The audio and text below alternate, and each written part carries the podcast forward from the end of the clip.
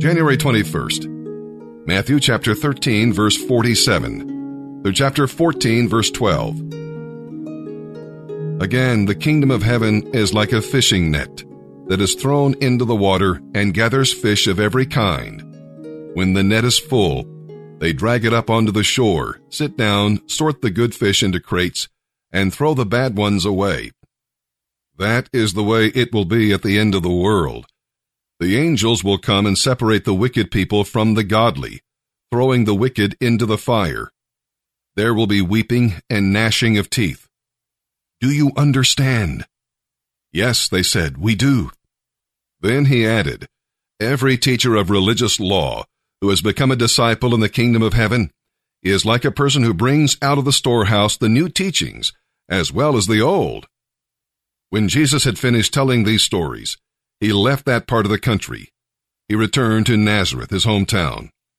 When he taught there in the synagogue, everyone was astonished and said, Where does he get his wisdom and his miracles? He's just a carpenter's son. And we know Mary, his mother, and his brothers, James, Joseph, Simon, and Judas. All his sisters live right here among us. What makes him so great? And they were deeply offended and refused to believe in him. Then Jesus told them, A prophet is honored everywhere except in his own hometown and among his own family. And so he did only a few miracles there because of their unbelief. When Herod Antipas heard about Jesus, he said to his advisers, This must be John the Baptist come back to life again. That is why he can do such miracles. For Herod had arrested and imprisoned John as a favor to his wife Herodias, the former wife of Herod's brother Philip. John kept telling Herod, It is illegal for you to marry her. Herod would have executed John, but he was afraid of a riot, because all the people believed John was a prophet. But at a birthday party for Herod, Herodias' daughter performed a dance that greatly pleased him. So he promised with an oath to give her anything she wanted. At her mother's urging, the girl asked, I want the head of John the Baptist on a tray. The king was sorry, but because of his oath, and because he didn't want to back down in front of his guests, he issued the necessary orders. So John was beheaded in the prison, and his head was brought on a tray and given to the girl, who took it to her mother. John's disciples came for his body and buried it. Then they told Jesus what had happened.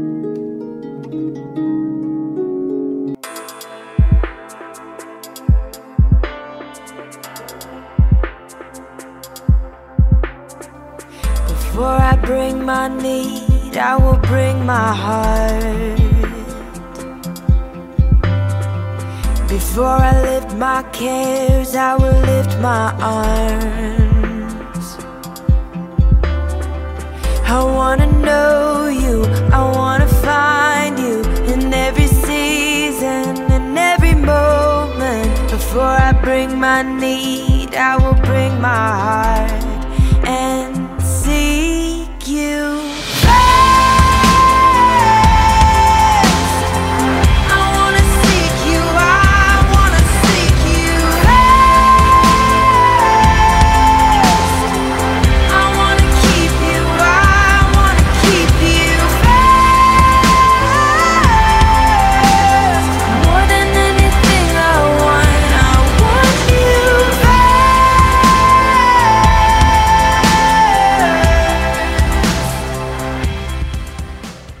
Good morning, everyone. This is Josh Storts, Phase 4.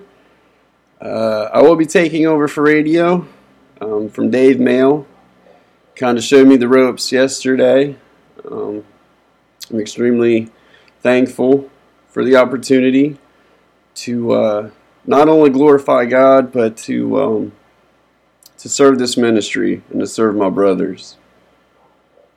So something I just want to share with uh, everyone this morning is um, so each one of us have a journey all of our own, and uh, what that journey looks like is completely up to us. Uh, there will be some ups, downs, challenges that sometimes just seem completely unbearable, especially early on in this process. Uh, people will come in and out of your life and uh, leave a part of themselves with you. Uh, sometimes good and, and, sometimes not so good. But um, how we impact this world and leave a legacy of Christ like manship and womanship is in direct response to what we put into it. Uh, one of the most important things in life is what we can do for others, more so than what we can do for ourselves. Um, and and uh, in this refuge, uh, just really take it as a time to reflect on who you really are, not only for yourself but um, for what you can do for others as well. And first and foremost, it is just so important and vital for us to develop a sincere relationship with our Lord and Savior, Jesus Christ. Amen. Uh, part of that process is, forgiving ourselves and, and even those who could actually hinder our ability to ability to just be all in for Jesus Christ and for the sake of a genuine relationship with Jesus.